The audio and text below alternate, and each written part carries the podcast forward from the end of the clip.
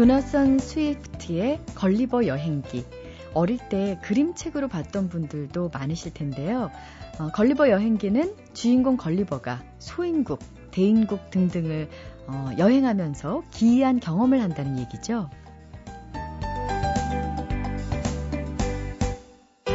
그런데 사실 이 걸리버 여행기는 당시 영국 정치를 신랄하게 비판했던 풍자 소설이었다고 하네요.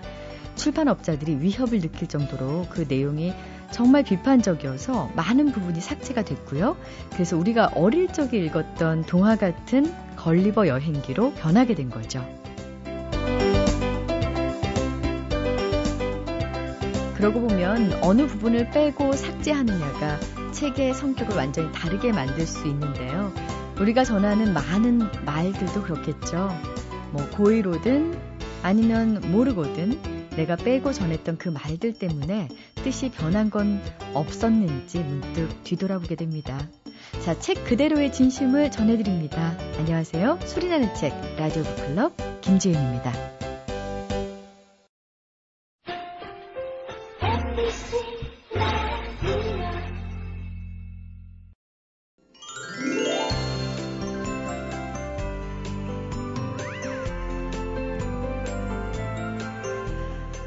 고사 성어 중에요. 독서 100편 의자현.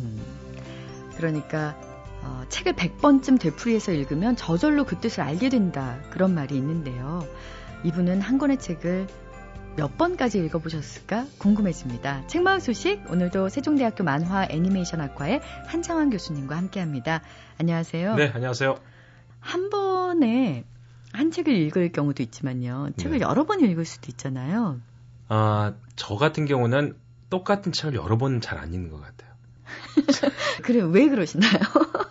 아니, 아무리 재밌는 책도 또 읽으면 재미가 없잖아요. 왜냐하면 책을 저는 읽는 습관이 중요한 부분과 제가 속독을 하다가 아, 이 부분이다. 는 정독을 합니다. 근데 그 부분이 지나면 또 그냥 속독을 하거든요. 그렇기 때문에 책은 두세 번 읽는 책은 사실 별로 많지 않은 것 같습니다. 네. 알겠습니다. 네. 자, 그럼 오늘 소개해 주실 책도 중요 부분만 읽고 오셨겠네요? 아, 그렇습니다. 예, 중요한 부분만 읽고 왔습니다. 네. 소개해 주시죠. 네, 오늘 먼저 소개해 드릴 책은 오늘 두 권 소개할 건데요. 먼저 간단히 소개해 드릴 책이 정의로운 국가란 무엇인가라는 책입니다. 어... 권기현 교수님이 쓰신 정의로운 국가란 무엇인가 민주주의 정책학과 성찰적 국정관리라는 부제가 붙어 있는 책인데요. 그 책 중에서 아, 이 부분은 정말 우리가 지금 필요한 부분이다라는 부분이 있어서 소개를 간단히 드리겠습니다. 어, 지난 5월에 미국은 오사마 빈 라덴을 제거한 특수작전을 통해서 빈 라덴을 사살하는 데 성공했죠. 그때 오바마 미국 대통령은 이렇게 얘기했습니다. 정의가 실현되었다. 그렇게 얘기를 했죠. 자, 그렇다면 힐러리 국무장관은 우리는 이제 좀 더 안전하고 정의로운 사회에 살 수 있게 되었다고 했거든요. 그렇다면 과연 정의가 실현되었고 그 결과로서 우린 좀 더 안전하고 민적인 사회에 살 수 있게 되었을까요? 라고 이 저자는 질문을 하고 있습니다. 네. 정의라는 것 자체가 대단히 객관적인 의미인데도 불구하고 지역이나 또 시간이나 시대에 따라서는 대단히 주관적인 개념이 될 수도 있는 거거든요.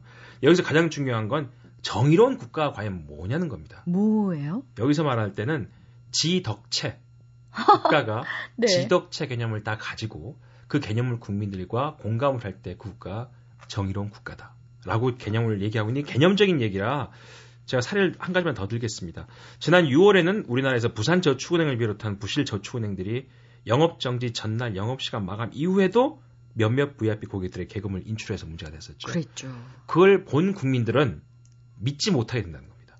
국가를 믿지 못하게 된다는 얘기죠. 음. 그럼 지덕체에서 덕이 없는 국가가 된다는 겁니다. 아. 국가가 덕이 없으면 국민들이 믿지 못하게 된다는 얘기죠. 이해가 갑니다. 네, 그래서 정의로운 국가는 지혜로운 국가여야 된다는 거죠. 아. 국민들이 편하게 살 수 있도록 다양한 데이터나 시스템이 잘 갖추어진 국가임에도 불구하고 더 중요한 건 국민이 믿을 수 있는 국가가 돼야 된다. 더. 그렇습니다. 그런 국가가 돼야지만 국가가 얘기하는 정의를 국민들이 공감할 수가 있고 음. 그 공감한 정부에 따라서 믿고 따를 수 있게 되는 것이다. 네. 그래서 이성과 용기와 욕망 관점에서 국가가 지혜와 덕성과 체력을 국민과 공감을 할 때 그 정부가 정의로운 정부며 정의로운 국가다. 아. 이렇게 이야기를 하고 있는 책이 정의로운 국가란 무엇인가라는 책입니다. 또 여러 가지 사례로 네. 설명을 해서 이 시대의 정의로운 국가란 무엇이고 또 어떻게 해야 그런 국가를 달성할 수 있는지에 대한 어떤 방향을 좀좀알수 있을 것 같네요. 네. 네. 다음 책은요? 다음 책은 제가 서점에서 우연히 발견한 책이 있는데요. 너무 좋아서 선체로 그냥 한 시간 만에 다 읽어버린 책입니다. 소금 사막이라는 책이고요. 네. 사이츠바드 씨, 김영희 PD가 쓰신 책입니다. 아, 예, 네. 예. 나는 가수다 프로 잘 만들어 놓고 많은 여론 때문에 그만두시고 남미 여행을 떠나셨죠. 그 남미 여행의 기록을 한 책입니다. 저는 이 책이 있는지도 모르고 서점에서 돌다 보니까 어, 이 책을 발견하고 나서 너무 반가웠습니다. 왜냐하면 소금 사막을 제가 예전에 한번 볼리비아 여행 관련 방송을 할 때 들었거든요.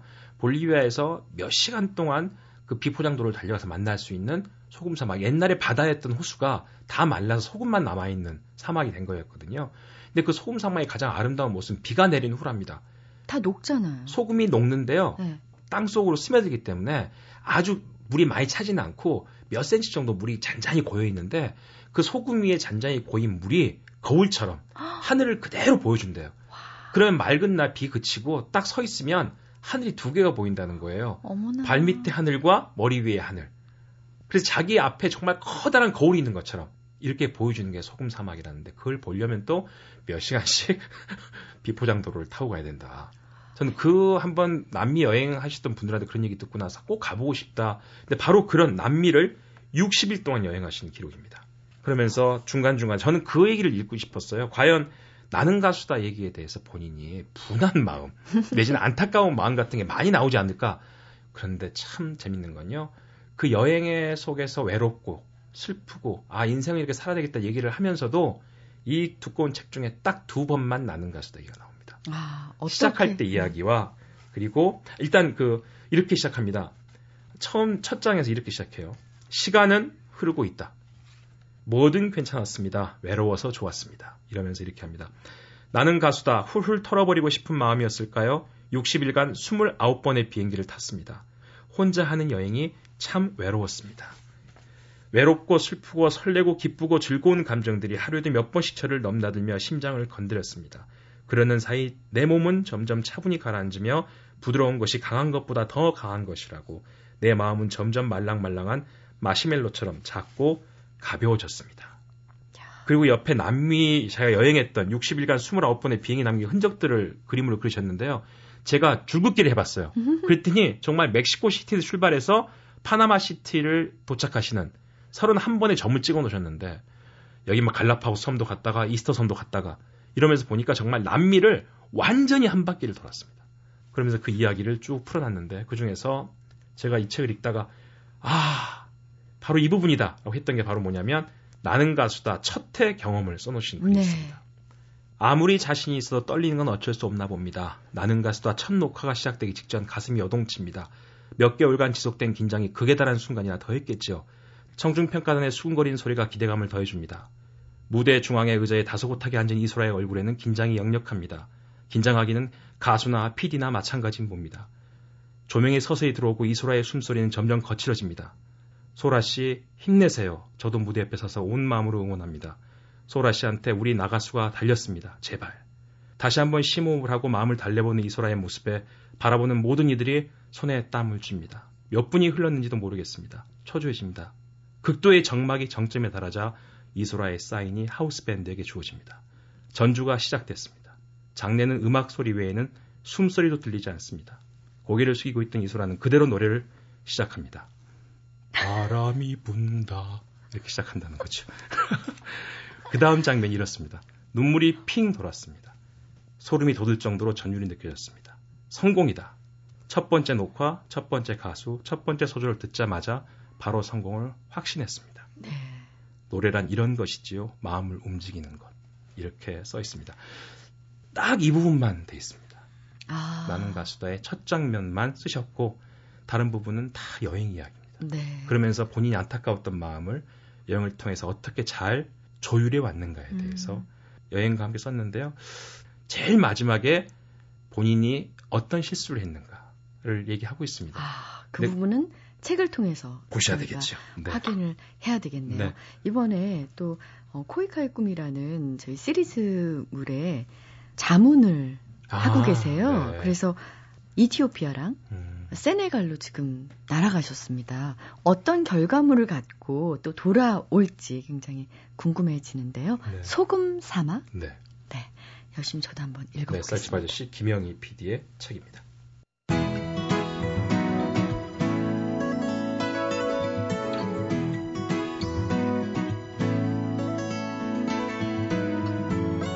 잊혀질 뻔한 책, 묻힐 뻔한 아까운 책들에 대해서 얘기 나누는 시간이죠.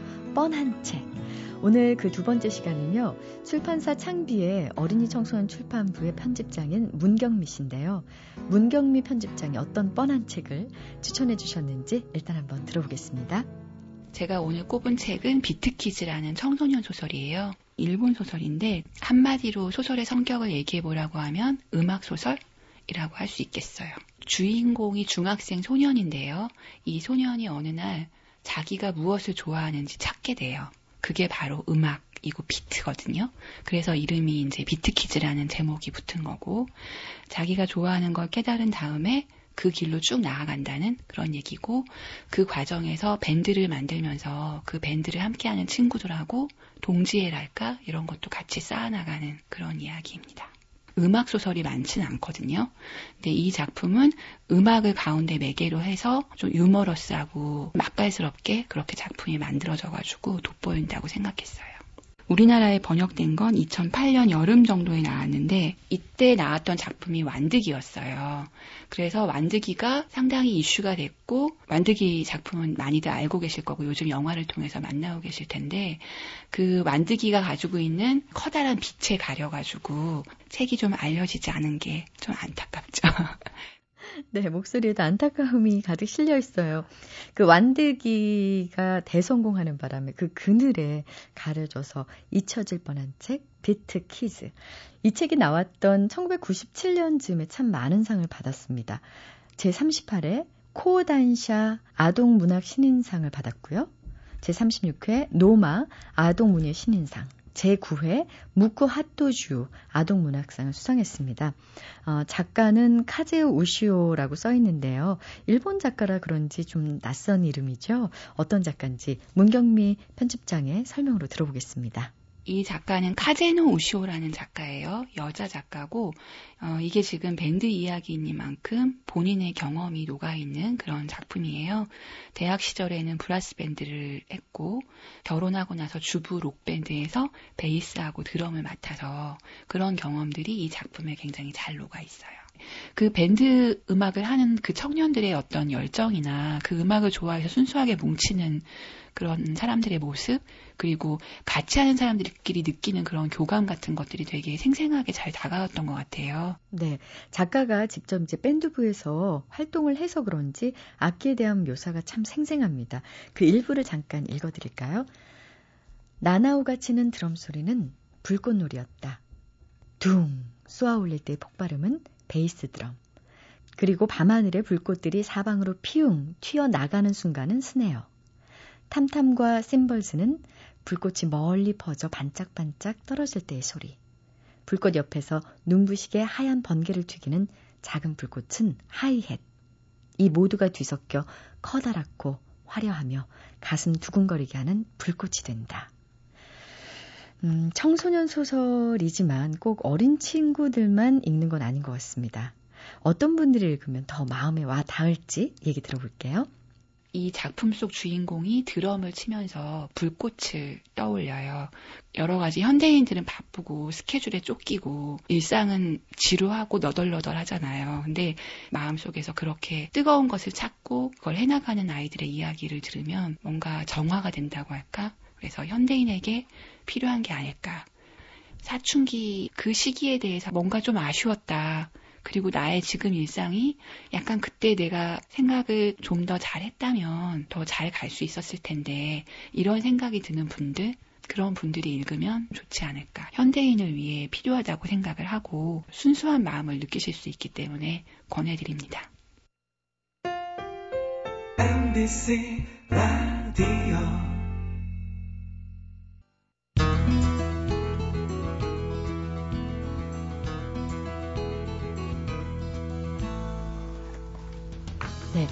번역의 원칙은 원문에 충실한 직역을 위주로 하였고 각 편의 소제목과 해제는 독자 이해를 돕기 위해 역자가 붙인 것이다. 찾아보기는 인명 위주로 작성하였으며 지나치게 상식적인 수준의 용어는 배제했다. 네, 다른 나라의 언어를 번역하는 건 이렇게 많은 원칙을 세워야 할 만큼 참 까다로운 작업입니다. 그런데 그게 오래된 책, 고전이라면 더욱더 어, 고된 작업이 될 텐데요. 그 고된 작업을 결국 해내신 분입니다. 국내 최초로 사마천의 사기를 완역하신 김원중 교수님 모셨습니다. 안녕하세요. 네, 안녕하세요. 네. 일요일 아침입니다. 네. 이 시간에 주로 무슨 활동을 하세요? 아침에 뭐 간단하게 연구하고요. 그 다음에 오후에는 한 2시부터는 운동을 좀 하고 있습니다. 예. 보통 이제 아침에 간단하게 운동하고 오후에 연구하시는 분들이 많은데 오랫동안 그렇게 예, 한 30년 넘은 것 같은데요. 와 그렇다면 예. 현재 건양대학교에서 중국 언어 문화과 교수로 재직 중이시잖아요. 예. 처음 이 중국어와 중국 문화에 관심을 갖게 된 건 또 언제부터인지 궁금해요. 예. 중국어에 대해서는 뭐 대학 와서 배우기 시작했고요. 제가 이제 고전 작업이 주로 이제 한문이잖아요. 그래서 한문은 저희 이제 조부께서 한학자이셨고 그래서 어렸을 때부터 이제 한학을 좀 익혔었고요. 주로 대학 다닐 때도 이제 계속 한문을 좀 배웠고 그다음에 이제 중국 문화에 대해서는 뭐 늘 그때부터 공부를 좀 해왔습니다. 예. 네, 오랫동안 이제 공부를 하신 거네요. 예, 뭐. 요즘 정말 국내 최초로 예. 완역하셨잖아요. 예. 사기가 화제인데요. 사기 말고도 참 많은 책을 쓰셨어요. 중국 문화사, 중국 문학 이론의 세계, 통찰력 네. 사전, 중국 문화의 이해, 예. 허사 대사전, 허사 소사전. 이 허사 대사전은 뭐예요? 이걸 이제 한문 해석할 때 가장 우리가 어려움을 느끼게 되는 허사 아시죠? 어조사. 그러니까 단어와 단어를 연결해주는 한문이라는 게 원래 이제 품사 구분도 없고 그 다음에 어미 변화가 없잖아요. 그래서 그런 어떤 어감과 뉘앙스를 강조하는 것이 이제 허사인데 그것을 집대성한 뭐 그런 책입니다.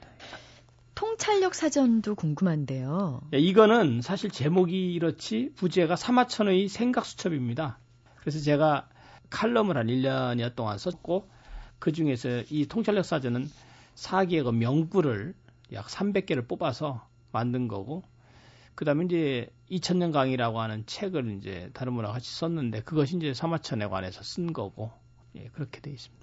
네, 오래 전부터 예, 예. 이제 사마천과 인연을 맺으신 건데요. 예. 저희도 학교 다닐 때 사마천의 사기 막 연도까지 외웠던 기억이 나는데 예, 예. 사실 이 사기를 읽을 엄두를 못 냈거든요. 선생님께서는 어떻게 이 사기에 도전할 생각을 하셨는지요? 그 제가 대학 원 때 보니까 사마천이 쓴 이제 그 당시에는 뭐 사기 열전이 제일 많이 썼는데 읽어보니까 너무 한문투가 많고 그래서 한번 번역서를 내야 되겠다 생각을 대학원 됐습니다 그것을 예, 그러면서 결국은 이제 학교에 부임하면서 본격적으로 좀 작업을 했죠 95년도부터 예. 그러면 일단 사마천의 사기니까요 네. 사마천이 어떤 사람이었는지부터 들어볼게요. 사마천은 이제 기원전 110년도에 태어났는데 그 지금의 그 섬서성 용문 쪽 사람입니다. 우리가 뭐 널리 알려진 그 등용문이라고 하는 그 고사가 나온 이야기. 그다음에 그리고 나서 사마천이라는 사람은 원래 이제 아버지 사마담이 역사가 사관이었었고 그다음에 사마천 역시 아버지 밑에서 공부를 좀 많이 했고요.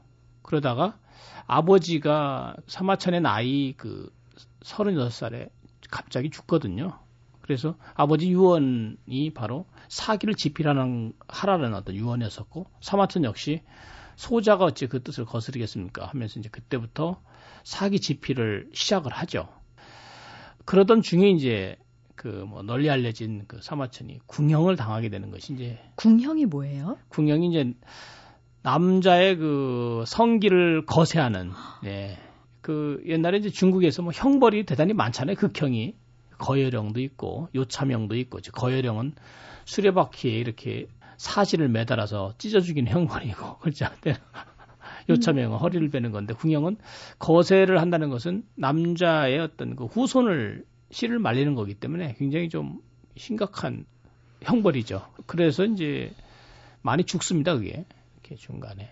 근데 이제 사마천은 그 궁영을 당하기 전에 어, 현재 그 전하지는 바로는 아들 둘과 딸 하나를 두었다. 그래서 이제 특히 딸이 그 결국은 나중에 그런 후손들을 또 이렇게 갖두게 됐고 이런 말들이 있죠. 네. 예. 근데 그렇게 궁영을 받으면서까지 사기를 집필하게 된 이유가 참 궁금해요. 단지 아버지의 유언 때문만이었을까 어, 싶기도 하고요. 아니죠. 네. 네. 그거는 유언이라는 것은 크게 작용됐던 건 사실이고요. 근데 그거보다는 사마천이 아버지에게서 그 유언을 받고 나서 집필을 시작하다가 궁영을 당한 것이 이제 한 10여 년 후거든요.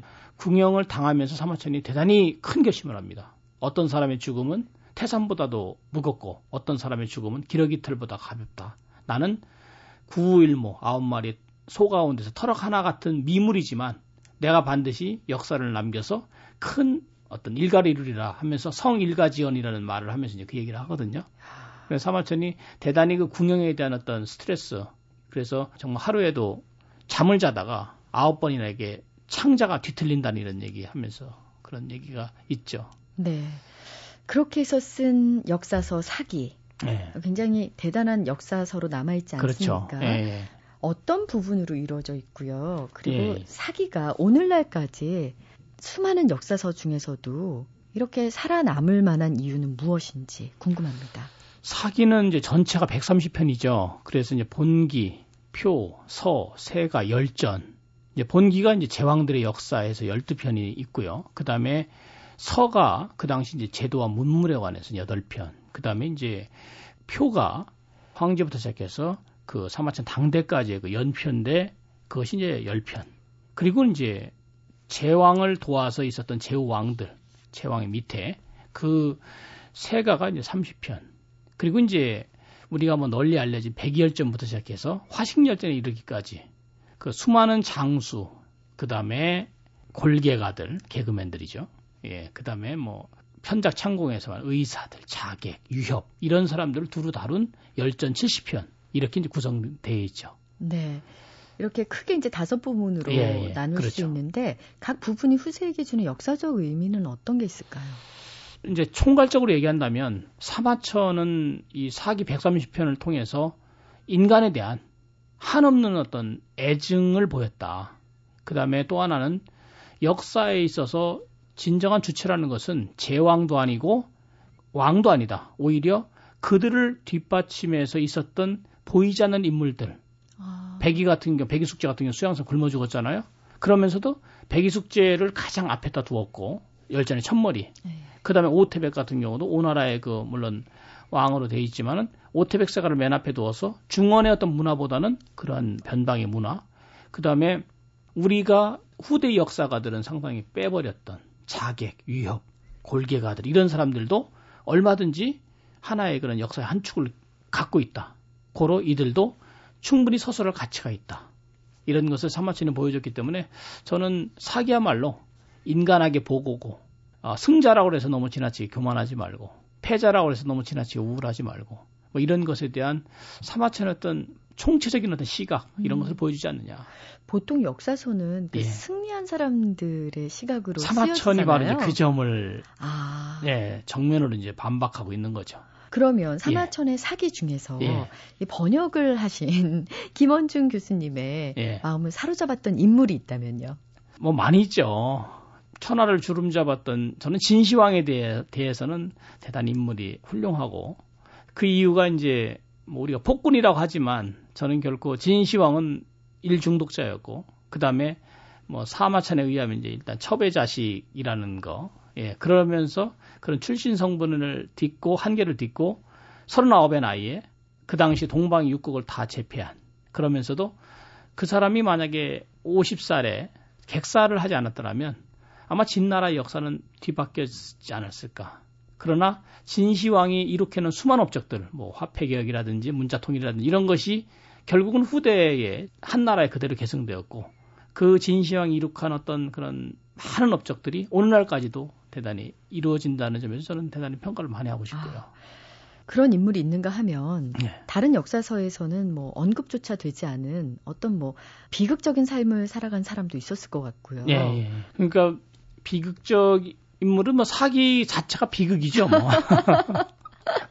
사기 혈전을 통관하고 있는 그 핵심 정말 네. 사마천의 그 중에서 이제 정말 그래도 중점을 둬서 다루는 게 112명인데 그 중에서 뭐 한 80% 이상이 다 비극적인 인물입니다. 네. 뭐 백이혈전부터 비극이 싹 트고 있으니까 사마천 자신도 비극이고 그래서 저는 뭐 그 회의무 한신 같은 경우 한신은 왕이 되었지만 세가에 올라가지 못하고 결국은 열전으로 강등된 거거든요.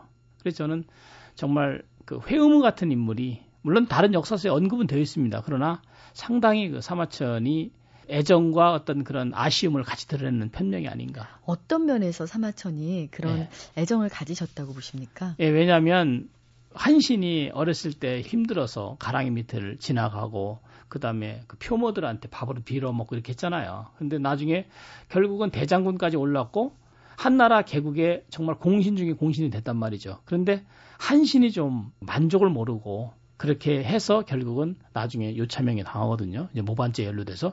그래서 사마천은 태사공 아리라는 데서 그런 얘기를 해요. 만일 한신이 도가의 겸손을 배웠더라면 아마 이 지경이 되지 않았을 것이다. 그러면서 한신이 갖고 있는 공헌 인정을 대단히 사마천이 하고 있는데 그가 맨 마지막에 있었던 처신의 문제, 우리가 초심을 간직하고 그런 것들을 살아가는 어떤 지표 삼, 삼으라는 그런 말이겠죠, 뭐. 네. 예, 예. 아, 이 사기 열전의 이 다섯 부분 그리고 예. 여기에 등장하는 수많은 사람들을 이렇게 쭉 예. 번역하시면서 예. 사실 번역가는 가장 열렬한 독자라는 얘기도 있는데요. 아, 그런가요? 아마 사마천이 이 사기를 쓸 때만큼의 예. 열정이 없었더라면 예, 예.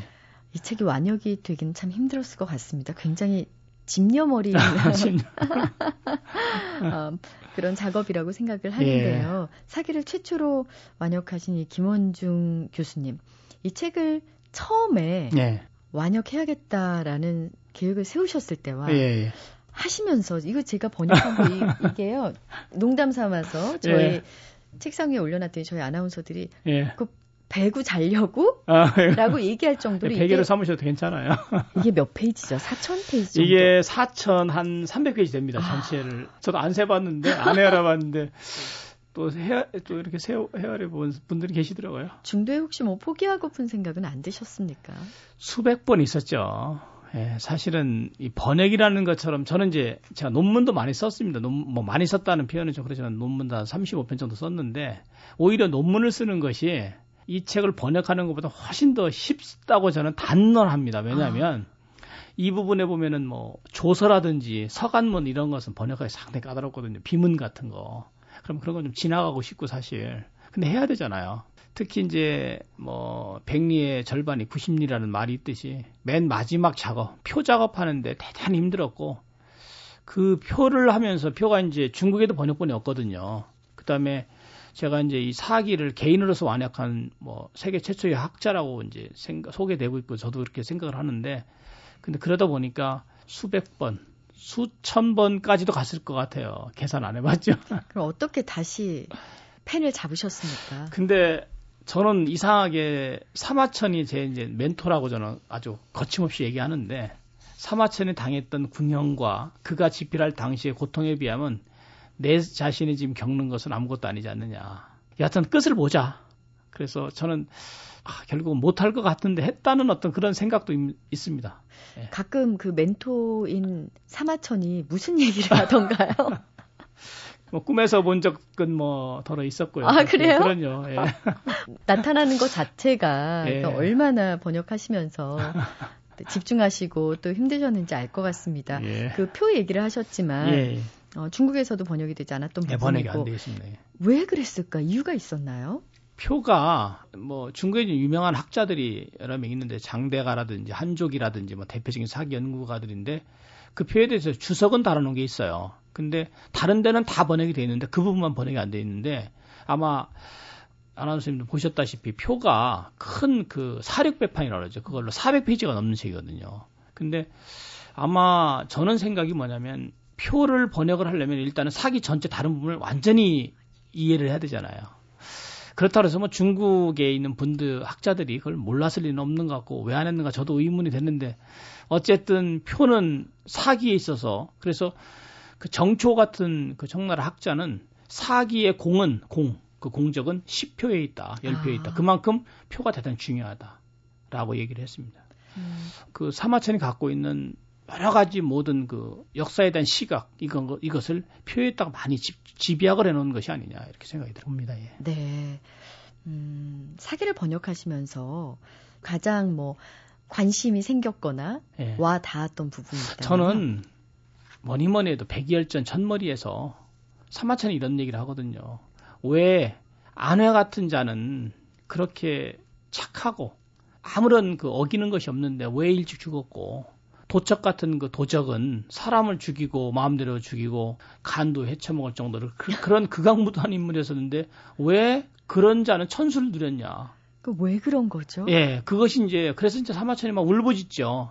천도 하늘에 도는 시야비야 옳은 것인가 그런 네. 것인가 아. 그러면서 우리가 육아에서 말하는 천도라는 것을 사마천은 아 이것에 어떤 한계를 한계가 있다고 보는 거죠.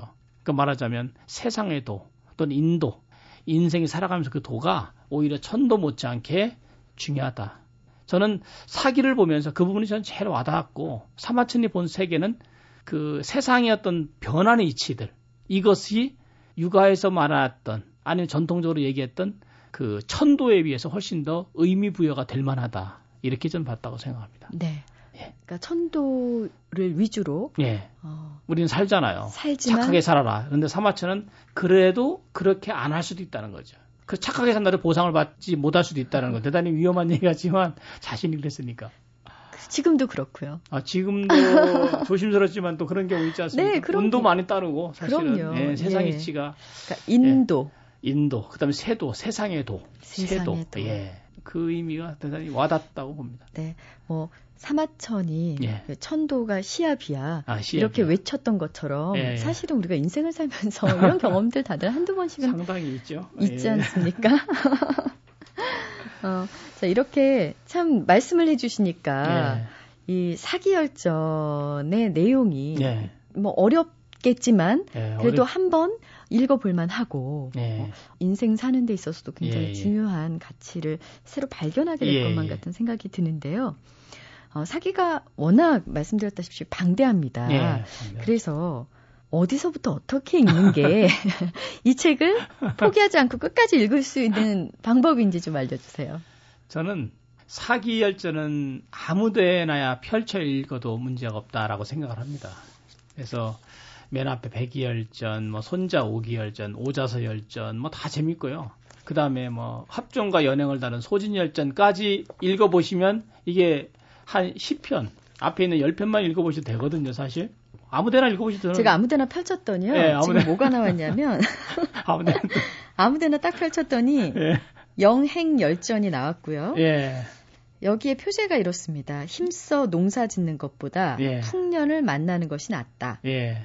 또 정성껏 섬기는 것이 네. 임금의 뜻에 맞추는 것만 못하다. 못하다. 그러니까 임금의 아부와, 뜻에 맞춰야 예. 된다. 아부해라. 영행이 그런 그런 인물들이거든요. 제가 왜 하필이면 펼쳤는지 감히 이런 그 감히 그것을 못하는데 서화천은 과감하게 다루고 있죠. 그러게 말입니다. 예. 그럼 뭐 초보자의 경우도 뭐 네. 뭐 본기, 표서, 세가 열전 중에서 이렇게 저처럼 아무데나 펼쳐서 일단은 열전을 좀 읽으시고 열전 예, 열전이 저는 순서는 열전부터 먼저 보시고 그다음에 본기 본기 보면 이제 그 유명한 항우 진시황 여, 여태우 요 사람들이 아주 재밌거든요. 그다음에 이제 세가 그다음에 서 그래 표는 사기를 읽으면서 궁금한 데 있으면 제가 이 사기에 대해서 다 뒤에 색인을 만들어 놨거든요. 네. 그러니까 어, 궁금한 건 이제 색인 찾아보시면 될 것 같고요. 감사합니다. 저도 한번 도전해 보겠습니다. 예. 예. 어, 사기라는 역사서에서 네. 이제 역사라는 것은 현재를 들여다볼 수 있는 또 거울이 될수 있는데요. 예. 우리나라가 예. 이 시점에서 예. 배울 점은 뭘까요?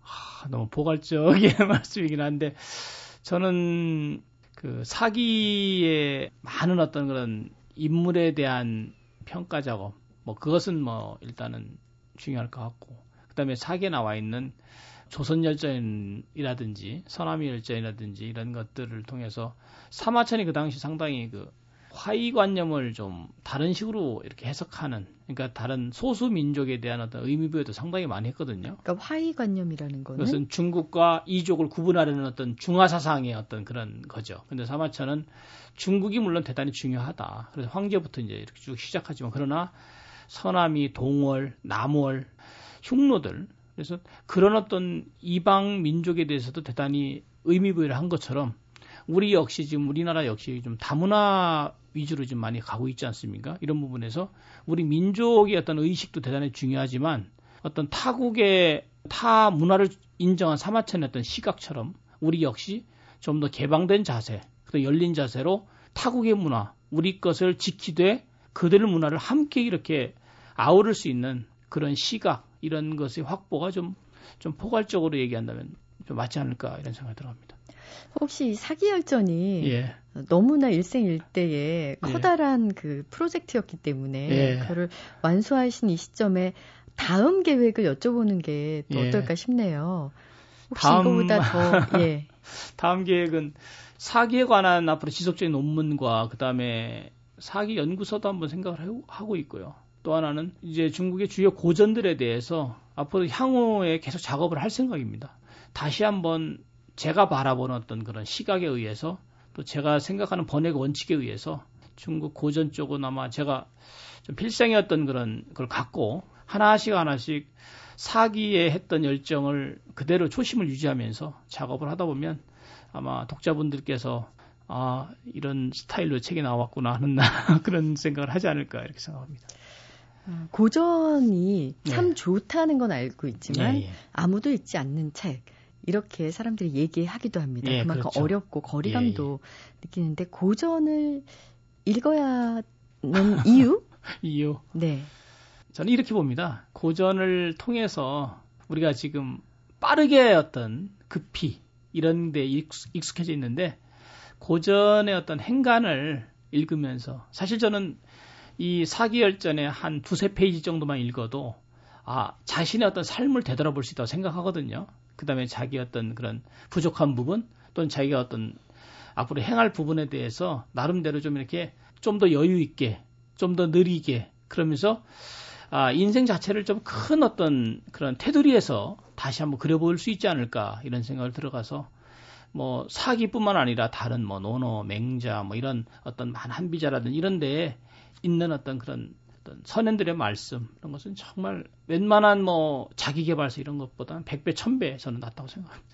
보통 이제 요즘 나오는 아. 자기개발서들이 이렇게 하면 당장 내일 성공을 아, 그것이 잘못됐 것처럼 예, 얘기를 하는데 예. 말씀하신 대로 고전을 읽으면 자기 인생 전체를 좀, 예, 좀 그, 뭐랄까 조망할 수 조망할 있는 수, 예, 네, 새의 예. 눈높이에서 좀 전체적으로 예. 조망할 수 있는 그런 시각을 또 줄것 예, 같습니다. 예, 예. 그래서 오늘 북카페에서는요, 여러분 무려 16년간의 노력의 결실입니다. 국내 최초 사마천의 사기를 완역하신 김원중 교수님과 귀중한 시간 함께했습니다. 고맙습니다. 네, 감사합니다.